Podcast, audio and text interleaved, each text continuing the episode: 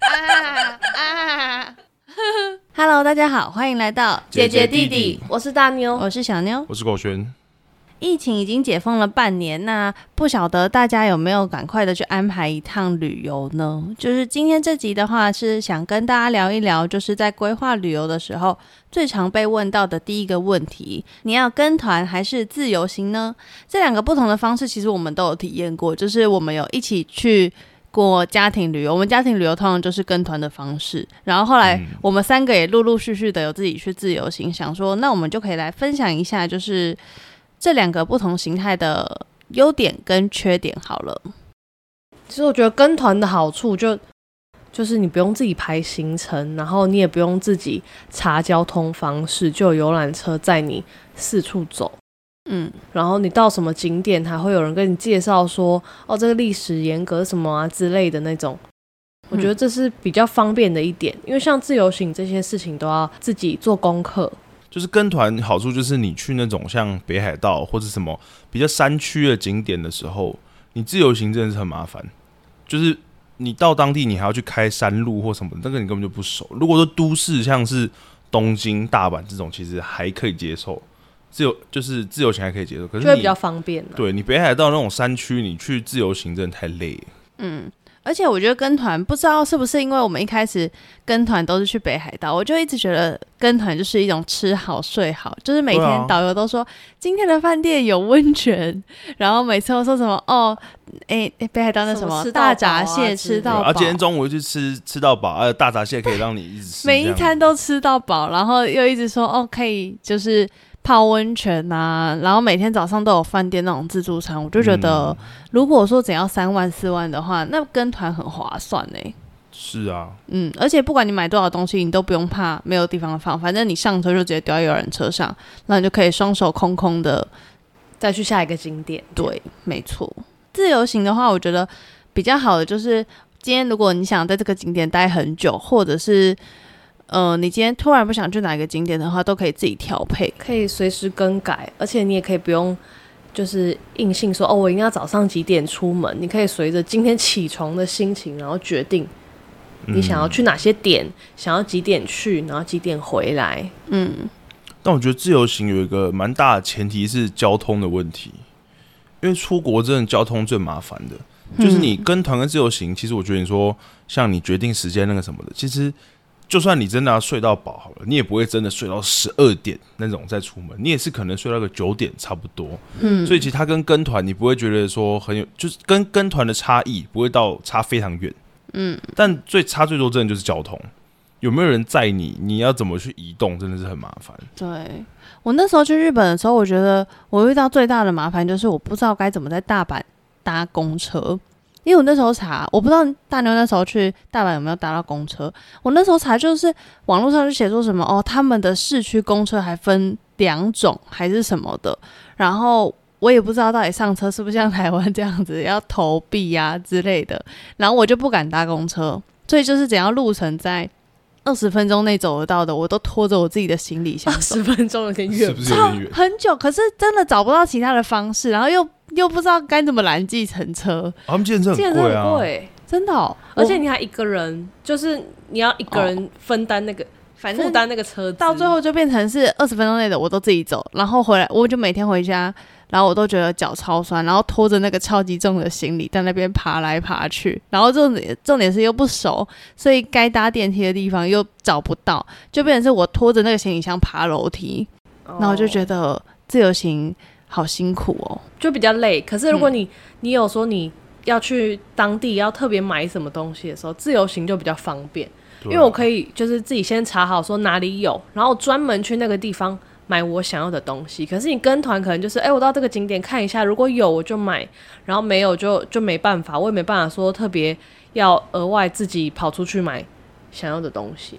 嗯，就可能买名产。跟团可能就是买名产比较多，那你自由行就可以再买一些什么家电啊、哩哩扣扣那些有的没的、嗯、特别想要买的东西。而且跟团他都会带你去那种啊，就是专门就是要你消费的那种啊，人参店。像韩国就是人参嘛，然后日本日本的那种日本好像比较少，没有，我觉得日本有，只是日本去了点你会买，就是他带你去，你真的会去买一堆药。对啊、然后买一堆。我们那时候去北海道，他是带我们去买那种什么项链，说让你戴了会比较不会肩膀酸痛，还是他小一条好像三五千块吧。可是你姐姐不是有买吗？我买了，我那时候就一直跟我爸说，我觉得很有感觉，然后他们就说。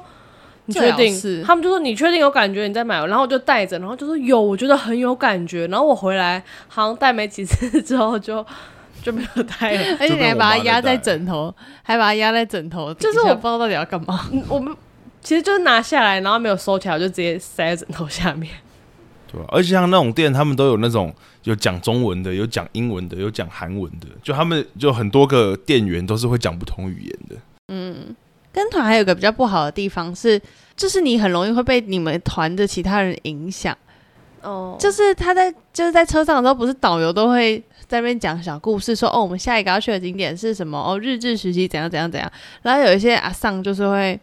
一直发发问一些无聊的问题啊，然后不然就是会经过，然后就跟你说，哎、欸，可以帮我拍一张吗？可以帮我拍一张吗？就是你要帮人家拍照，然后有时候阿桑又会想要跟你尬聊。就是你需要一些社交，对。然后早上的时候啊啊，还有吃饭的时候，就那种如果是大桌的，大家就要一起坐，然后很无聊在那边 social。就是哎、欸，我有参加过妈妈的员工旅游，哦、就是因为她在庙里上班，大型社交活动，所以就是一群一群那种比较有年纪，就是我们可能要叫姨妈的那一种年纪的，就是其他同团的人，然后沿路上就是。啊，我在挂袂叮当啦，然后你就要，就是你最年轻嘛，所以你就说我跟姨妈我帮你挂，然后可能等一下又什么啊，我卡行袂过啦，无恁去啦什么的，然后是拍照，拍照我倒是还好，我觉得真的帮别人拍照我可以接受，我觉得很烦哎、欸，就是只是因为你可能上车，然后上车像那种就是员工旅游团，然后又是一些婆婆妈妈比较多的，导游就会。开放一些试吃，然后叫你买那些产品，嗯、然后那些姨妈都是什么？哎、欸，你吃几块啊？然后就是一为了一些小事，我们那时候在车上有为了试吃到后面有人没有拿到，然后生气，然后就有点情绪的发言，就是觉得说啊，我们后面都这样，你们前面都拿太多了这种，嗯，然后就觉得哈，这就是跟团比较烦的地方。嗯，那自由行嘞？自由行最近一次就是你四月去大阪的那一次吧。嗯，自由行我觉得烦的就是很累而已，真的会好累哦。会不会是你行程排太紧？哎、欸，没有，我他已经很松散了。我到第二天还第三天，就是我大学同学还打电话过来跟我讲说，因为他就传讯息问我说，那你现在人在哪？然后那时候好像是日本的差不多七点吧，我就说我在饭店，然后他就。马上跟我说你为什么这个时间会在饭店、嗯、他就说你是不是把你的行程排得太松，我就说可是在下雨，所以我六点半我就吃我就买个东西回来饭店吃，那我就没有再出门，他就觉得你这样子搭对，他就说你搭一趟飞机到日本然后你给我七点就回到饭店，他就觉得很不合理。然后我觉得还有一个很麻烦的是语言不同，我原本、嗯、因为我原本是想说我想用 Google 翻译，可是我又觉得 Google 翻译很麻烦，然后我又想说反正英文是通用的语言，日本英文根本就不通好不好，但我去反正我就是我也没打算，我就只有学谢谢，就是那个什么ありがとうございます，然后其他的我都没就是我都没有再特别看，然后有查了一些但我后来也没有记得，我就想说反正都用英文讲，然后后来发现我在旅馆我连要 check in 用英文讲都有困难，就是我觉得我们两个根本从头都在从头到尾都在鸡同鸭讲，我就觉得自由行语言不同是一个很大的问题，因为跟团的话反正有什么问题就是打电话跟导游说哎、欸，我的饭店房间怎样怎样，他会去帮你沟通，然后自由行就是你要自己讲，然后明明你就会讲英文，讲到后来你会变成在跟那个人比手画脚，我就觉得这件事情很瞎。就自由行有差，像我们学长姐他们前阵子才去日本，去千叶东京那边、嗯，他们就有一个学姐是日文超级好那种，她是考 N 一 考过了，就最高的那个标准她考过了，像她就可以去日本自己去玩，然后她还去听演唱会。去看那种排球比赛什么的，因为他语言就完全是通的，那个你真的就是有融入进去当地的生活，他那个真的很适合去自由行、欸、对啊，可是像另外几个学长姐他们就是语言不通嘛，他们就是去跑那些景点，像什么晴空塔，就是他们只能跑景点，然后可能去吃一些有名的餐厅，然后就该用手去比一些东西这样子、嗯、就你没有办法很深入真的融入那个社会，我觉得。那你那个时候去马来西亚有遇到语言上的问题吗？就都听不懂啊。但你有试着要沟通吗？没有啊，我同学都在啊。就是我我大二的时候有我跟一个台湾的女生同学，我们两个，然后跟着我们两个马来西亚的同学一起飞回去马来西亚，然后就玩大概一个礼拜。因为他们两个家是不同的州，所以我们就是玩了两个还三个州这样子。然后就是因为他们那边都会开车，所以就他们开车带着我们绕，然后就比较方便。就是跟你的那个大阪自由行有一点不一样啊。而且你大阪还自己一个人去。对啊。哦。你那个是真的到一个人生地不熟，可是我这个是我两个同学就是本地人，所以他们开车带我去是很 OK 的。嗯、然后。点餐他们也都可以。你算是跟团，只是你跟的是四人团、呃。对，然后他跟小型的旅游团这样。对，然后导游是私人定制，导游是朋友，是伴游哦，伴游。但是去马来西亚还可以接受，就是不会像日本那么严重，就是因为他们这边还是有华人啊，所以那些餐厅什么的，嗯、如果我是去像什么粤式港点那种的，它全部都是中文，所以我也不会有什么障碍。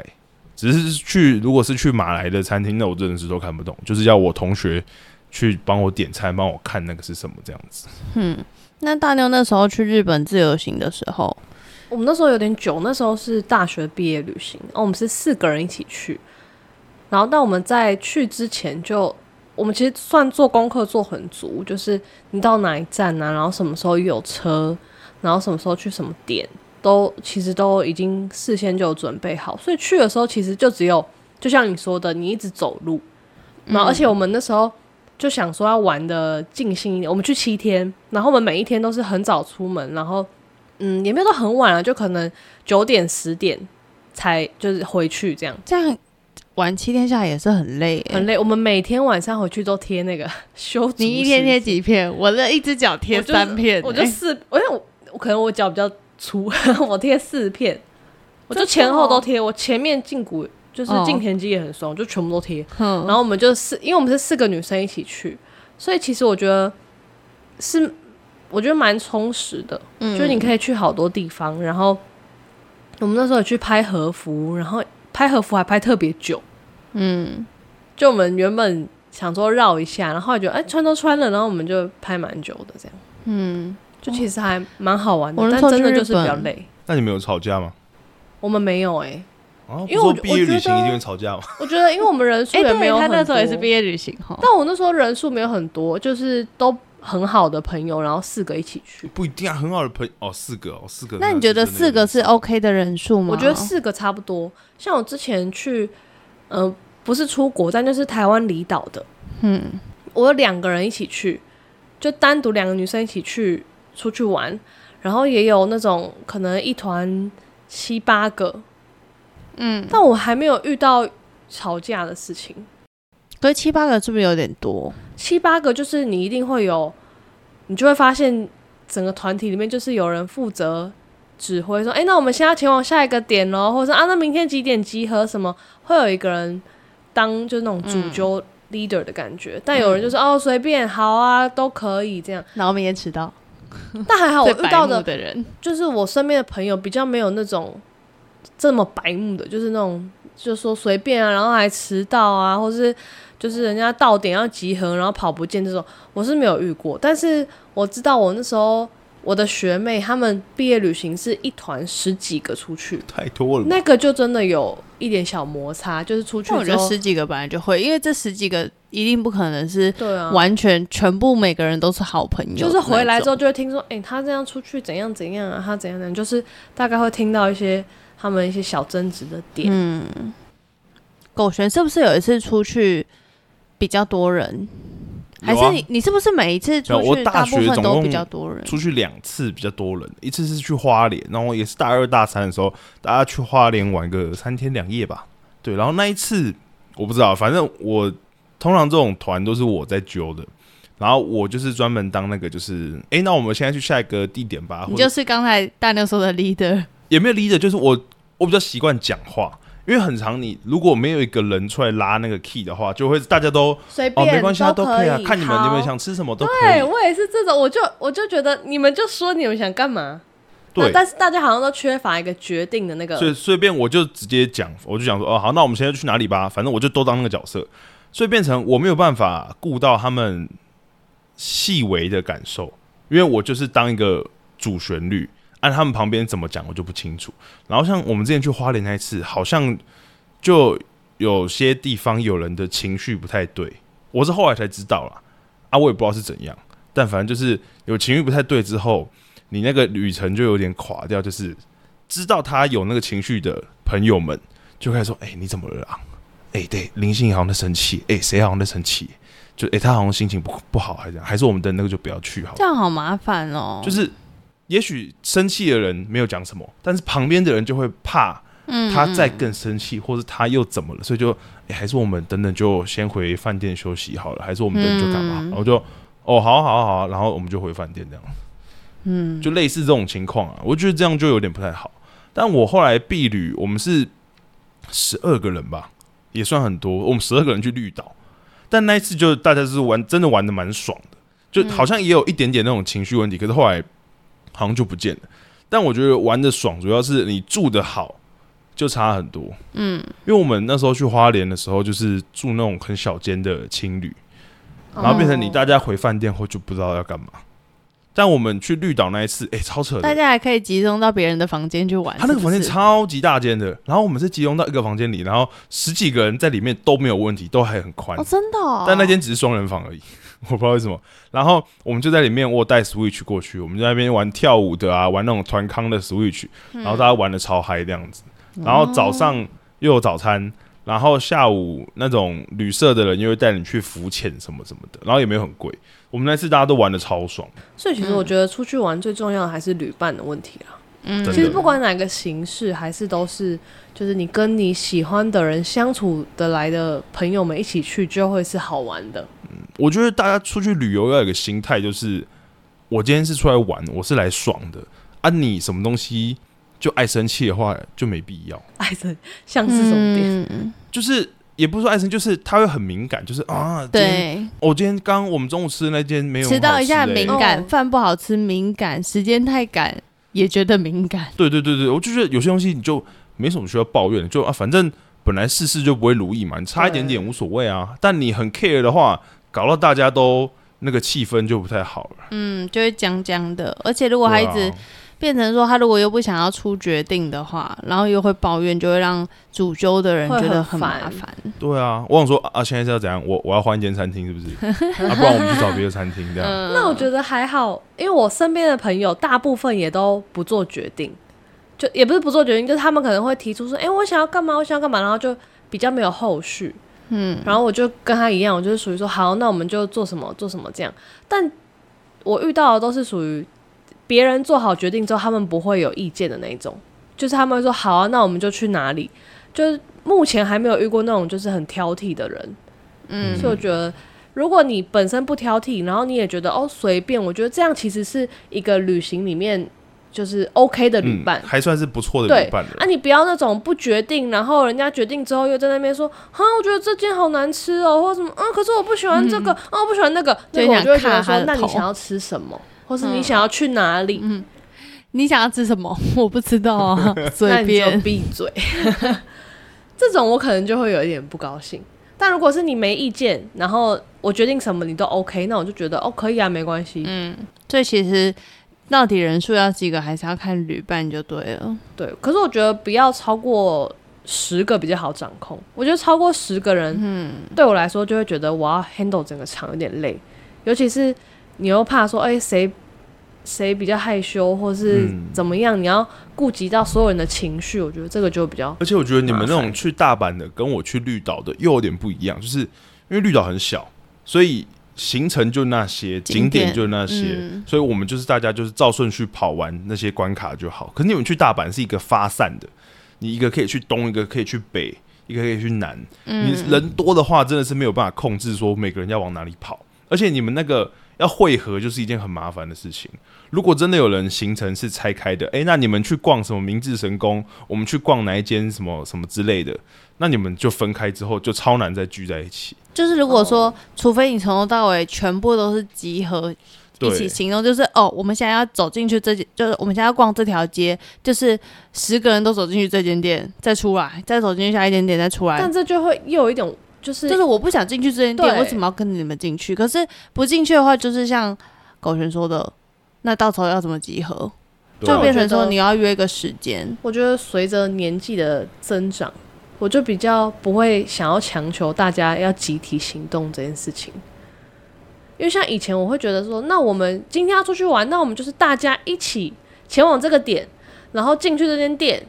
然后是进去这个就是可能要参拜的地方，我就会觉得那大家一起进去。但后续我就会觉得没关系，如果你不想去，那你我们一样在这里，最后会集合点在这边，那你可以去你自己的地方。嗯、我觉得可能不集合、不集体行动比较不容易吵架。对，因为你如果强制大家这么多人。因为我们也有比较多一点人出去啊，你要强制大家说，哎、欸，那一定要去这个点，然后我们一定要吃这间店，那就会有人觉得，啊，可是另外一家也很好吃耶，或者那那你就会有点麻烦。那你自己去吃那一间店，但但也不需要这样，就是说，哎、欸，那你可以去啊，那我们等一下再回来这里。我觉得我会想避免这种情况，我就会把假设我们十个人的团好了，你不可能十个人都铁板一块，每个人都跟每个人一样好，一定会有你们三个会特别好，我们三个特别好、嗯，所以我就会。有点像是把每个小组织再拉一个人出来，然后我会跟他们讨论行程，等于算是把这个、嗯、A B C D 组，对对对对对。然后如果这次行程垮掉，就不会是只有我一个人的问题，因为我有参考你的，我有参考你的，也有参考你的，你们至少都有一两个点是你们喜欢的。那之后真的不爽，你也不能说什么，因为确实你想要的点，我帮你排进去，我帮你排进去了。然后那时候讨论，哎、欸，我也把你拉进来讨论了。那锅不能只有我一个人背，不能都让我这个人去背这样子。哦、看来你也不是完全没有心机的人吗？不是啊，因为因为我上次就是应该说是花莲那一次，我有点受挫。对，不是他花莲还让大家集体集体没搭到火车，很瞎哎、欸！哦哦，那时候花莲那次集体报错时，报错时间，然后重点是全部的人都相信他，没有人想去验那张票。那个时候票是我买的，我买了大家的火车票，然后但是我就印象好像是我记成一个时间点，然后大家都。也都记得那个时间，都以为是那个时间点，就是记得你说的时间点，对，记得那个虚构的时间点。然后我也都还没有把票给他们，我知道最后一天要回来的时候，哎、欸，那大家我们都拿回去了，然后火车票给你们这样子，就哎、欸，时间是错的。然后从花莲走南回那边回台南的时候，四点多已经是末班车了。他以后不能当导游，他没有在更晚的。然后我们就哇靠北怎么办？然后我们就从花莲火车站搭免费的接驳车。搭到台东，台东再搭免费的接驳车回高雄。那你们那时候为什么没考虑在花莲多待一晚啊？啊不行哦，这样火车费就浪费，而且你这样会有更多问题，一定会有人觉得说我那我今天多花了这个钱，嗯、或是我好吧？对啊，但是他们那个时候回去很一波三折，因为你们不是到了高雄，然后发现高雄没有可以回去台南的车吗？对啊，超扯的。我们回到高雄已经不知道几点了吧？反正我们最后回到台南是半夜了。然后回到高雄，到高雄的时候，他已经里面有人在干掉他，你这个是很雷的主揪。到高雄之后，我想说，哎、欸，那高雄跟台南隔壁了嘛，那我随便客运站拉台车就回去了嘛。结果他说，哎、欸，不好意思哦，所有的客运站都说我们没有到台南的。我忘了说啊，你们不是隔壁吗？然后台南也算是大的都市，你没有到台南。他说啊，没有，我们最就是到台中啊，到哪里没有到没有到台南这么隔壁的。然后火车又没有，火车那时候已经没了，已经十二点了，都 没, 没火车，我们就直接去包计程车，一台车一千。哇！但是还好你们四个人分，一人两百五。我们不是包两台车，然后这样回回台南的。嗯，就好雷。好，但也是蛮特别的啦。嗯，你可能这辈子不会再遇到第二次这种事情。那这一集的话，如果差不多的话，我想要问一个问题，就是如果说下一次出国的话。你们会考虑哪一种旅游形态？你说现出国吗？还是我们可能比较多天的旅游就算出国？因为我觉得台湾你真的很难，你真的很少数的情况下你会想要跟团。我之前有看到几个团，我有点想跟，就是什么司马库斯那些，可是我又觉得那个好像其实你如果租一台车自己去，你就可以自己上去，就你直接上去，你顶多请一个当地的。可是你也不用当地的导游，因为你的语言也通啊。没有啦，可是有时候你像司马库斯，或是你要有些比较山区的景点的时候，嗯、你可能会需要一个当地的导游带你们去走那些步道，然后跟你稍微介绍一下、嗯，会更好。但好像也没有必要到我一定要跟团，然后请团载我从台北过去，对，然后跟一堆不同的人，對對對，就是你应该、那個、嗯，可能出国吧。出国我会想要自由行，为什么？嗯，不知道怎么讲哎、欸，但是因为我明年其实有有安排说，大概四月的时候要出国，然后要去东京自由行。东京哦，哦，东京还可以啦，毕竟东京国际大城市了，而且它其实地铁什么很方便。Tokyo， 对，所以我反正我下一趟就是会去自由行。那如果东京有跟团的行程，你会考虑吗？可是我觉得东京好像自由行就可以，不用跟团。嗯，是哦，尤其东京，你们去的话，应该也是在都市里面跑。欸，听说东京的地铁超级耶，听我听同事说，东京的地铁是会有那个帮你推进去的，对，推进去。哦哦哦，他说、那个、站务员会把你一直推推推推。我刚才想是站务员还是列车长，他说会在外面，然后就是一直把你往里面推耶，我就觉得那个是通勤时间吧。你不要早上七点、早上八点去搭哦，但可能也是人多啦，可能还是比我们台北捷运的人多。我就想到那个推挤，我就觉得嗯。好哦，讲到这个，讲到地铁，我就不得不说，我们毕业旅行的时候，我的那个好朋友，他真的很照。就是其实地铁是我们讨论的时候，我们只是大概讨论说，哎、欸，我们去这个点要到哪个站，然后什么什么的。他感觉是自己有在额外做功课，就是他进去就他完全不用再看，就是我们不是会看一下标示，然后说往哪里往哪里，他都不用了，他就直接说，哎、欸，我们现在就是往那里走，就往那里走，然后我们就觉得很安心，真的哦，嗯。就是他自己有做好功课，然后他本身就是那种你 一, 一看他你就会觉得是很理性然后很让人放心的人，你就也不会完全不会怀疑他说的，就他说走哪我们就走哪，嗯，然后他也不会发生那种就是看错车票时间然后没有啦，突然一个小插曲想要称赞一下我那个好朋友。嗯，我觉得如果是我我应该会选择，我也不知道我有时间出国吗？没有。我有钱吗？没有。你有时间出国啊？我真的觉得在毕业前就是一个最适合出国的。我觉得去日本是可以自由行啊，如果是大阪、东京这种都市的地方，绝对是 OK 的。可是北海道那种可能就不太行。对啊。那你下一个想去的城市是哪里？日本吧。我觉得城市哦，城市，城市我也不知道哎、欸，大阪吧，我没去过大阪啊，我也没去过东京啊，日本我就去过北海道而已啊。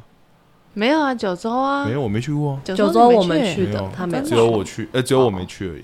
对啊，日本，所以其实我日本只有去过一次啊。我九州也想去自由行，九州我不想。而且我没有，我觉得我现在没有那种出国的欲望哎、欸，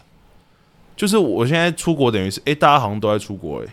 看了有点羡慕。可是你真的问我说，哎、欸，你想去哪里玩？我说，呃，好像也还好。我自己好像没有特别想出去，但别人揪我，我有点心动。天哪，我每天都在想我要去哪里玩。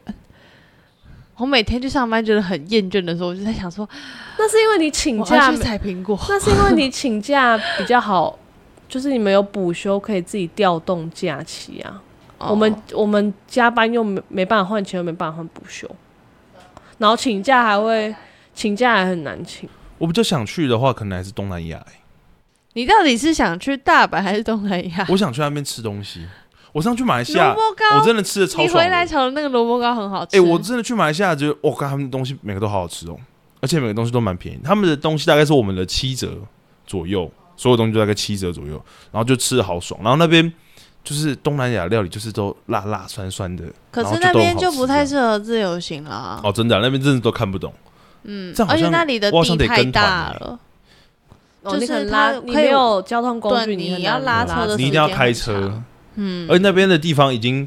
也不是英文，也不是什么的，那真的是看不懂。嗯、那你们很想去冲绳吗？冲绳可以自驾，我不想去冲绳，但因为之前爸爸跟妈妈他们不是一直有说可以去自驾，可是冲绳谁要驾？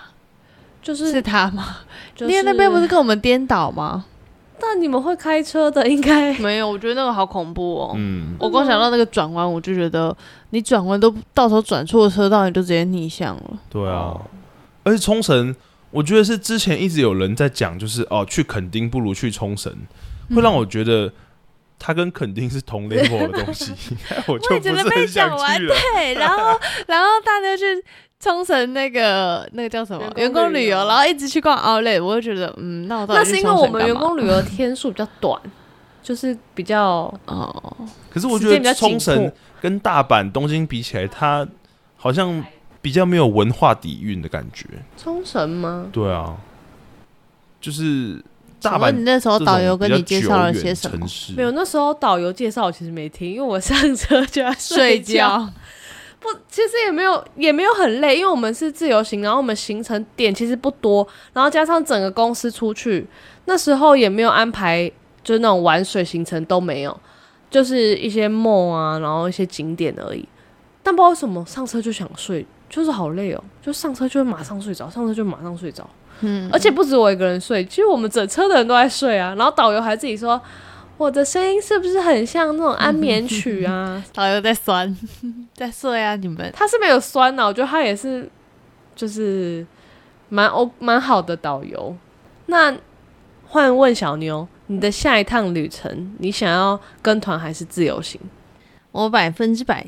支持跟团，因为我觉得我去了大阪之后，我对于自由行有点恐惧。我光想到我要推着一个行李，而且我真的是第一天推行李我就推到踢球，所以我就觉得自由行对我来说有一点有点噩梦。就是我觉得语言不不语言不、欸、等一下，因为我觉得语言不同已经是一个问题了，就是我觉得能不能好好玩的尽兴，就是这块已经有一点点问题。然后吃的啊什么要自己找，我就觉得又是一个问题，因为我就是很懒，然后我就是觉得我就是想走到哪看到哪一间就进去吃，可是自由行好像不能这样子，就是你进去可能就要排队啊什么的，不然就是你会看一看哦这个在排队那个也在排队，然后就发现你找不到东西可以吃。那你我觉得是因为你行前规划的不够详尽。对，我就是只有规划就是